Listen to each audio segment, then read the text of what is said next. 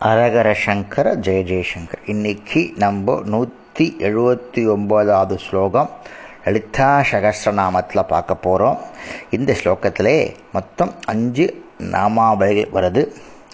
தசமுத்ரா ஷமாராத்யா திரிபுரா சிவசங்கரி ஞானமுத்ரா ஞானகம்யா ஞானேஜ்ய ஸ்வரூபிணின்னு அர்த்தம். இந்த ஸ்லோகத்தில் அஞ்சு நாமாவளிகள். முக்கியமான ஸ்லோகம் இந்த ஸ்லோகத்தில் தான் முத்திரைகளை பற்றி சொல்ல போகிறா எல்லாரும் கவனிங்கோ கொஞ்சம் டைம் ஆனாலும் பரவாயில்ல. இந்த ஸ்லோகம் முக்கியமான ஸ்லோகம். எப்படி முத்திரைகள் ஏற்படுத்தது? முத்திரைகள்னால் என்ன? அப்படின்னு விளக்கக்கூடிய ஸ்லோகம். எல்லாத்துக்கும் முத்ரா தான் முக்கியம். நம்ம ஆஃபீஸில் கூட அந்த ஸ்டாம்ப் முத்திரைகள் இருந்தால் தான் செல்லுன்னு சொல்கிறாள் அந்த மாதிரி லலிதா சகஸ்ரநாமத்துக்கு முத்திரைகள் முக்கியம். இந்த முத்திரைகளை பற்றி நம்ம இன்றைக்கி பார்க்க போகிறோம் தச அப்படின்னா பத்து. முத்ரானா யோக நாட்டிய ஆன்மீக சாஸ்திரங்கள் கூறும் முத்திரைகள் அப்படின்னு அர்த்தம். பத்து முத்திரைகளின் அபிநய சமிக்ஞைகளால் துதிக்கப்படுபவள் இந்த லலிதாம்பிகை. பத்து முத்திரைகளால் வழங் வழிபாடு படப்படவள் நன்கு வழிபட்டவள் அப்படின்னு சொல்லலாம். வழிபடப்பட்டவள்னு சொல்லலாம். நவாவரண பூஜையில் ஒவ்வொரு ஆபரண பூடியிலையும் ஒவ்வொரு முத்திரையை காண்பிக்கணும். மத் மற்ற சில இடங்களில் எல்லா முத்திரைகளையும் கண்டிப்பாக காண்பிக்க வேண்டும். அப்படின்னு ஒரு பத்ததி இருக்கு. இதில் கூறப்படும் பத்தாவது முத்திரை திரிகண்டா அப்படின்னு பேர். புஷ்பங்களை இந்த முத்திரையில் வந்து புஷ்பங்களை நிரப்பி அம்பாலை தங்கள் ஹிரயத்திலிருந்து ஸ்ரீசக்கரத்தில் ஆவாகனம் செய்ய வேண்டும். இதுக்கு பேர் இது திரிகண்டா முத்திரை அப்படின்னு சொல்லுவான் பொதுவாக நம்ம எல்லாரும் தெரிஞ்சுக்கணும் முக்கியமாக கவனிங்கோ. நம்மளுடைய இரு கைகளையும் சேர்த்து செய்யக்கூடியதுக்கு பேர் முத்ரான்னு பேர். சரீரத்தினுடைய நம்ம உடம்புடைய வலது பாகம் சிவம் இடது பாகம் சக்தி.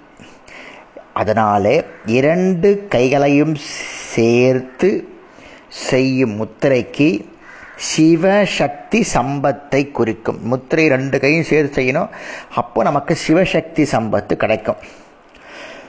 நாட்டியத்தில் வந்து முத்திரைகளுக்கும் லட்சணங்களுக்கும் அர்த்தங்கள் இருப்பது போல இந்த முத்திரைகளுக்கும் லட்சணங்கள் அதாவது அர்த்தங்கள் உண்டு. ஒவ்வொரு முத்திரைக்கும் ஒவ்வொரு விதமான மீனிங் இருக்குது ஒவ்வொரு முத்திரைக்கும் ஒவ்வொரு விதமான விளக்கங்கள் இருக்கு. ஒவ்வொரு முத்திரைக்கும் ஒவ்வொரு விதமான அர்த்தங்கள் இருக்கு. இந்த முத்திரையை தெரிஞ்சுண்டா தான் அவ பண்ணுறக்கூடிய அந்த முத்திரையை நம்ம புரிஞ்சுக்க முடியும். இந்த முத்திரைகளை சரியாக செய்தால் அந்த அந்த ஆபரணத்தில் உள்ள தேவதைகள் சந்தோஷம் அடைந்து அடுத்த ஆபரணத்திற்கு போக அனுமதி அளிக்கிறார்கள். அப் அப்படின்னு சொல்கிறது எல்லாம் முக்கியமாக தெரிஞ்சுக்கோங்க.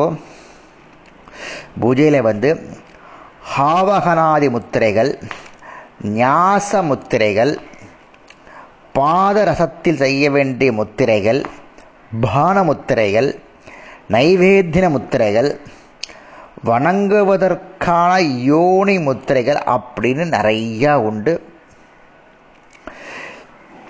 இந்த முத்திரைகளுக்கு செய்யும் முறை மந்திரம் தத்துவம் இவைகளை அனுசரித்து ஸ்தூலம் சூக்ஷ்மம் பரா என்ற அர்த்த பேதங்கள் உண்டு. அதாவது ஒவ்வொரு முத்திரைகளுக்கும் தனித்தனியாக பீஜாட்சரங்கள் உண்டு ஸ்லோகங்கள் உண்டு மந்திரங்கள் உண்டு.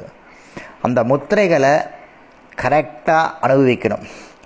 எல்லா முத்திரையுமே ரகசியமாக செய்ய வேண்டும். பலர் இது வந்து மேஜிக்கல் கிடையாது. எல்லாத்திற்கும் இப்போ பலர் பார்க்கும்படியான இடங்களிலோ முறைகளோ செய்ய வேண்டும். அதாவது ஒரு முத்திரையை இந்த முத்திரையை நம்ம நல்லா கற்றுன்னு விட்டோம்னா குருக்கிட்ட நம்ம செய்யக்கூடிய முத்திரைகள் அம்பாளுக்கு புரியும். இது புரியும். இப்போது ரெண்டு மூணு பேர் முத்திரைகள் பேசுகின்றத முத்திரைகளே சில பேர் பேசிப்பா.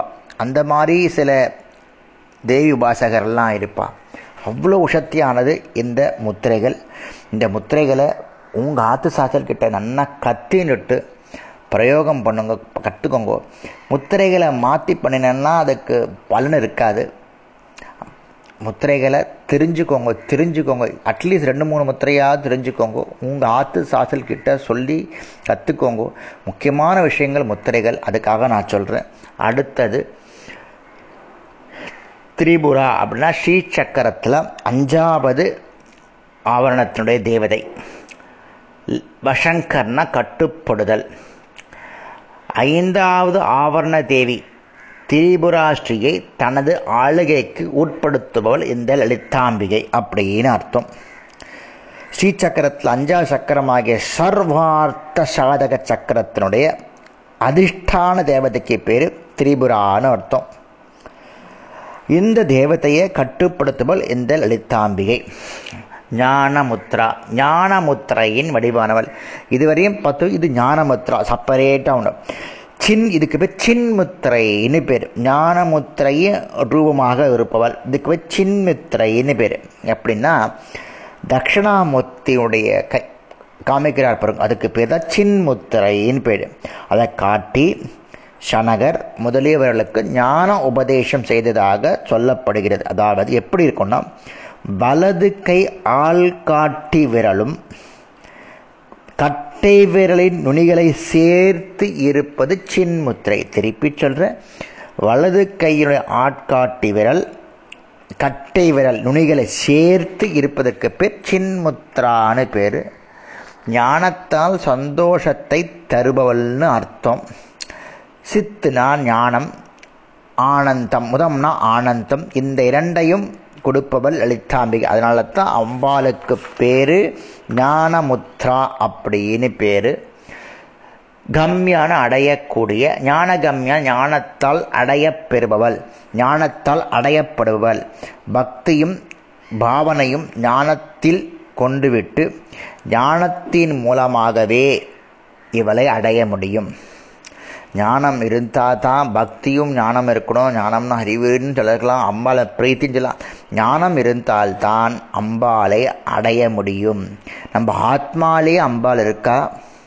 அதை தெரிஞ்சுக்கிறதுக்கு நமக்கு ஞானம் வேண்டும். அந்த ஞானம் இருந்து கொடுத்தனா அம்பாளுடைய பரம சிஷ்யனை நம்ம ஆயிடலாம் அப்படின்னு சொல்லக்கூடிய ஸ்லோகம் இது. ஞானம்னா அறிவு. ஞேயன அறியப்படும் பொருள்.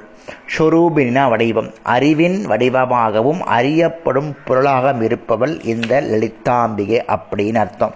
ஞானத்தால் அறியக்கூடிய ஸ்வரூபத்தை உடையவள் இந்த லலிதாம்பிகை அப்படின்னு சொல்லலாம். அறிவாகவும் அறியப்படும் பொருளாகவும் இருக்கிறாள் இந்த லலிதாம்பிகை அப்படின்னு சொல்லலாம். இவ்வளோ இவ்வளோ அருமையான ஸ்லோகம். அடுத்த ஸ்லோகத்தில் கூட நம்ம முத்ரா பற்றி பார்க்க பார்க்க போகிறோம் முத்ராவை கற்றுக்கோங்க ரெண்டு முத்திரையாவது குருக்கிட்ட கற்றுக்கோங்க நம்ம நவாவரண பூஜை பண்ணலைன்னா கூட லலித் லலிதா சகசனம் முடிச்சு அந்த முத்திரை லலிதாக்க நீங்கள் நம்மளும் பேசிக்கலாம் முத்திரையில். அந்த மாதிரி விசேஷமான ஒன்று. நாளைக்கு அடுத்த ஸ்லோகத்தை பார்க்கலாம். ஹரஹர சங்கர ஜெய ஜெயசங்கர்.